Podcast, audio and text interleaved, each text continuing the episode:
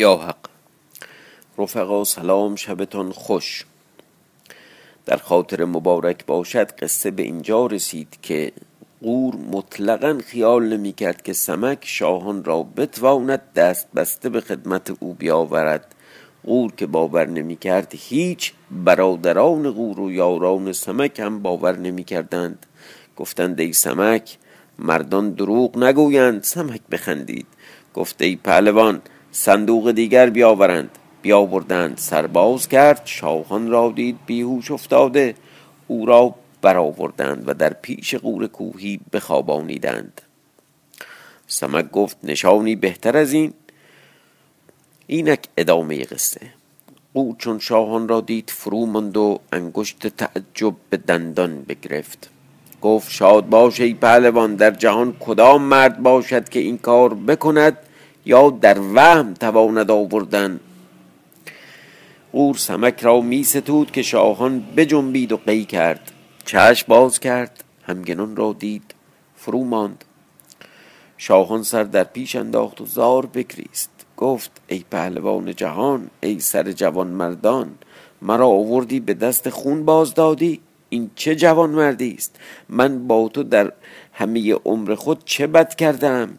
این کینه تو را با من از چه افتاد و این اداوت چراست؟ جوانمردی همین باشد که کسی را به دهند این کار که تو با من کردی از همه ناجوان مردی بدتر است.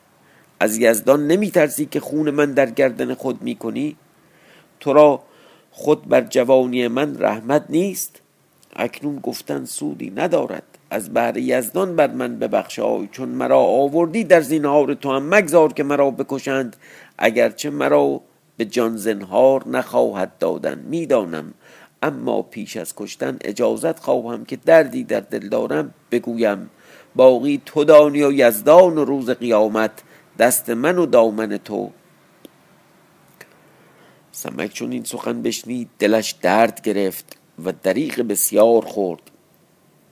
تا خود او را از بر چه آوردم؟ چون دانسته بودم که غور او را هلاک خواهد کرد چرا او را آوردم؟ بیش از آن نبودی که گفتندی سمک دعوی بیمعنی کرد.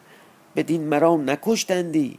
چاره آن است که با غور بگویم باشد که مراد او به حاصل آید و او را دردی کمتر باشد و نیز بدانم که چه سخن می‌گوید که این سخن به دستوری می‌تواند گفتن. و مرا نیز این هوس است که بدانم.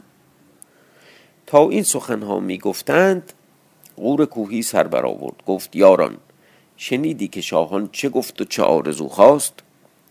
سمک گفت بنده عهده بر خود گرفت و بیرون آمد. اکنون چندان زمان به شفاعت از غور می‌خواهم تا این سخن بگوید و درد از دلش بیرون رود که سر همه جوان مردان عالم توی در مشرق و مغرب نام جوان مردی تو رفته است و سر همه جوانمردی مراد مردم به حاصل آوردن است.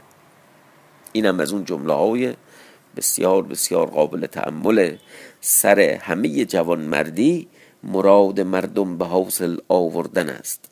یعنی جوان مرد بر خودش می‌گیره که مراد دل مردم رو برآورده کنه. غور گفت ای سمک او را گردن بزن اگر مرا می‌خواهی. و اگر نه به کسی دیگر فرمایم که آنچه من دانم تو ندانی و این سخن نگذارم که بگوید که مسلحت نیست.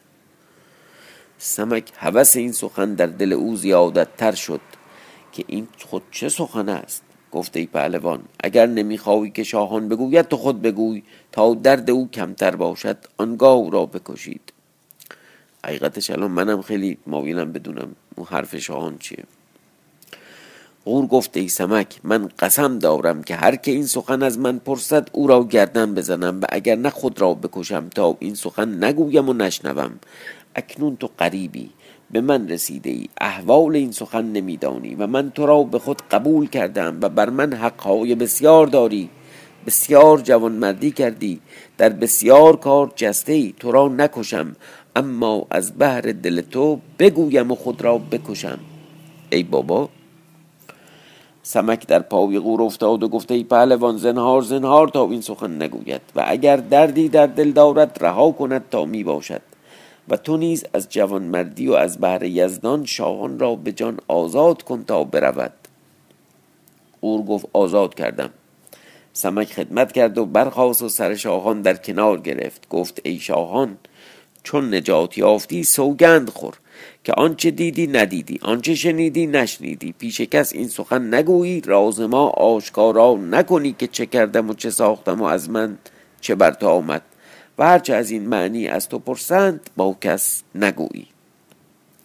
شاهان سوگند خورد به عادتی که ایشان را بود که آنچه به وی آمد نزد هیچ آفریده نگوید جز به نیکی گفتند پهلوان سمک او را در کنار گرفت و آفرین کرد و تا به سر در با وی همراه شد و او را روانه کرد.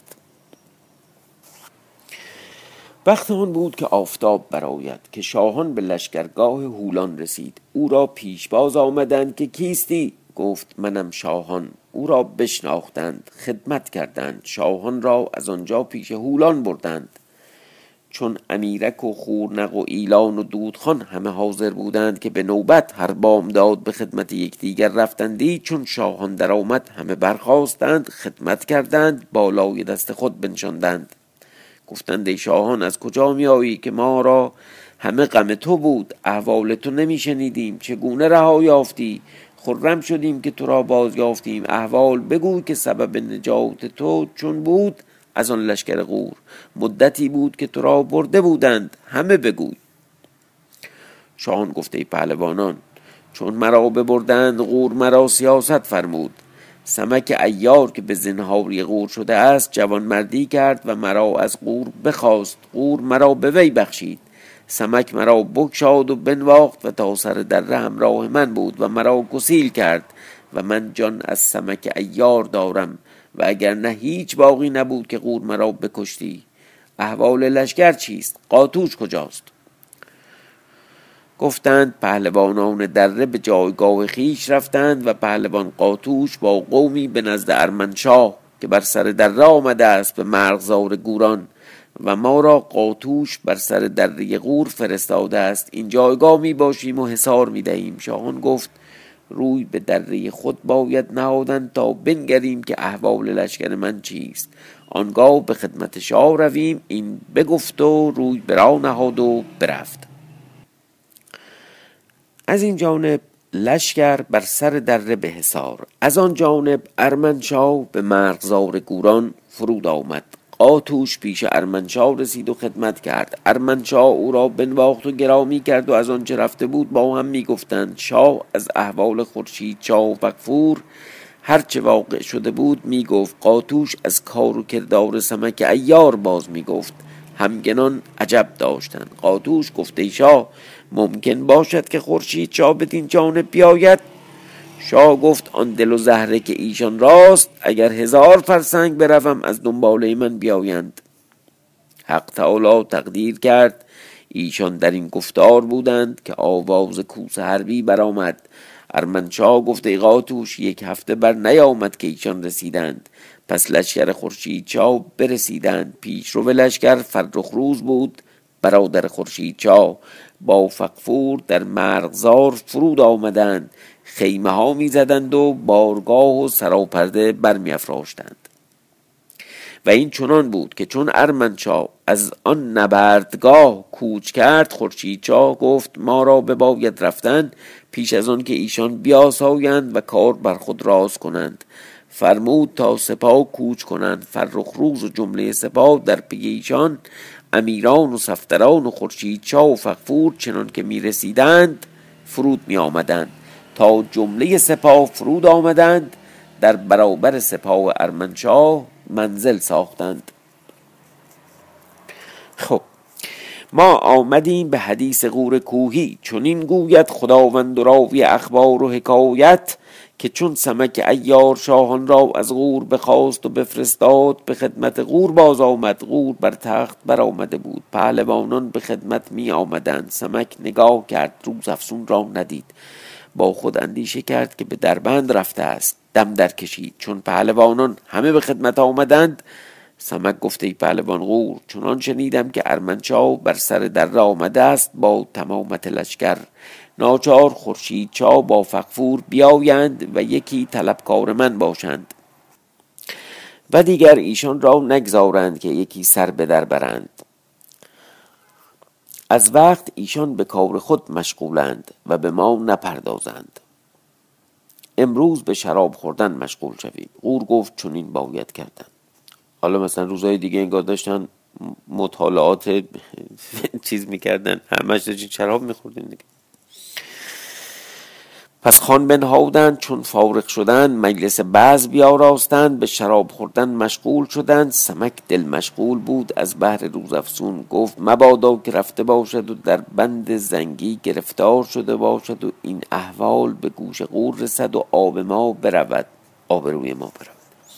این اندیشه می‌کرد و خود را مست میساخت هرمزگیل و سمور و سرخورد و دیگران با وی برخواستند و در خدمت وی به جایگاه خیش رفتند. سمک از ایشان طلب روزافزون می‌کرد. سرخ بر گفت ای پهلوان چون تو برفتی برخواست و بدین در فرو رفت. هرچند او را گفتم مرو که پهلوان سمک گفته است قبول نکرد و از دنباله وی نرفتم. از بهر دل تو که گفتی بر این در مروید در یه ذره خود شیرینی هم می‌کنه که ببین من چقدر خوبم و اون چقدر بده. سمک فرو ماند. گفت روزافسون بیباک است و او را شفقت بر خود نیست و نام ما نگاه نمی دارد و به مغروری خود سرفراز است. اینجا غرور به هم به معنای فریبه. و به زور خود مغرور و به جان خود بخشایش ندارد و پنداری که همه کاری تواند کردن. این بگفت و سلی بر خود راز کرد و روی به دره نهاد. می‌رفت تا به نزدیک در بند رسید. هیچ کس را ندید. در اندیشه که کار روزافزون به چه رسید که ناگاه قریدن سیاه بشنید که از آن سوراخ بیرون آمد. گرزی برگردن گرفته روی به در بند روی به دربند آهنین نهاده. سمک در جایی پنهان شد. سیاه بیامد. در دربند نگاه کرد بازگشت. سمک در پی سیاه می‌رفت تا بدان مقام رسید که آتش کرده بود. سیاه گوسفندی کشته و افکنده و بنشسته و گوسفند بریان می‌کرد و می‌خورد. سمک در گوشه پنهان شد و سیاه را مینگریست و نشان روزافزون نمی‌دید. تا یک زمان برآمد از دور روشنایی دید که سوی دربند می‌رفت خرم شد. سیاه را دید که از جای برخاست و گرز برگردن نهاد و روی به دربند نهاد. سمک او را نگاه می داشت. تا سیاه پیش در رسید. سمک نگاه کرد. قور کوهی را دید. شمعی معنبر در دست گرفته. بر در بارگاه ایستاده. سیاه نزد قور زمین بوسه داد. قور گفت ای سیاه نه تو را گفتم بیدار باش و در بند. نگاهدار. بگو تا هیچ کس دیدی یا نه؟ سیاه گفته ای از کار غافل نیستم هیچ کس ندیدم و نیامد. غور گفت نگاه دار که کلید بردن بیشک بیایند. این بگفت و خواست تا بازگردد. سیاه خدمت کرد و گفت ای مرا شراب می باید چند روز است تا خمر نخوردم. پهلوان داند که من بی شراب نتوانم بودن. چون آنچه مرا می باید نمی‌دهی باری شراب دستوری ده اون چیزی که می‌خواد بخوره همون. گوشت آدمی زاده احتمالا دیگه. گفت ای سیاه امشب شراب خورد دیگر تا یک هفته مخور.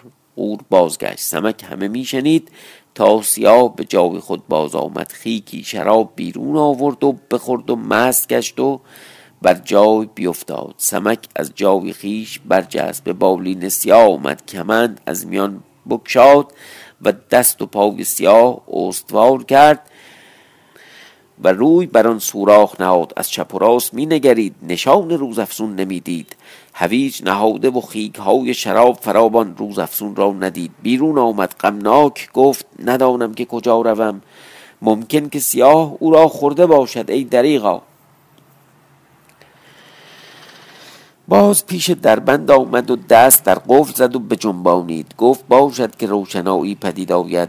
ناگاه آوازی از اندرون آمد که ای مردان رنج منمایید اگر می‌خواهی که احوال ما بدانید در بگشایی سمک گفت کلید ندارم چه تدبیر سازم؟ گفتند نه تو کلید داشتی و در میگشادی؟ گفت اکنون ندارم.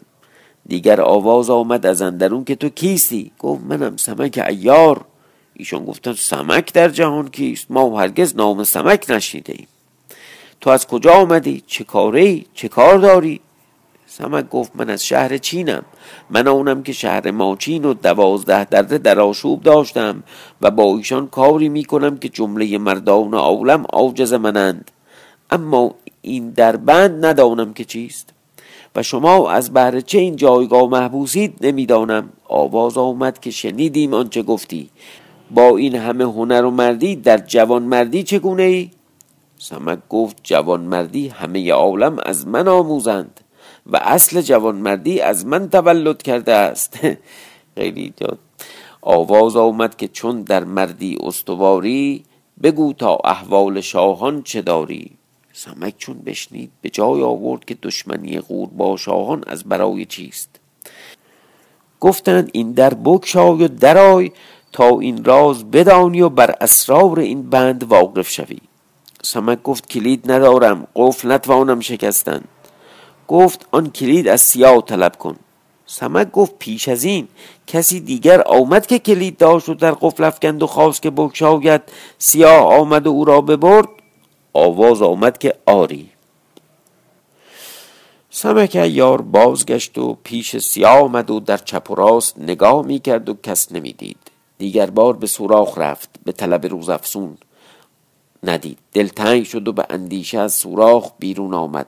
او را حیلت یاد آمد که آن خانه که گفتند کلید از یا طلب کن این بگفت و سرهنگوار در در بست و چوبی در دست گرفت. در میشه زره لباس نظامی.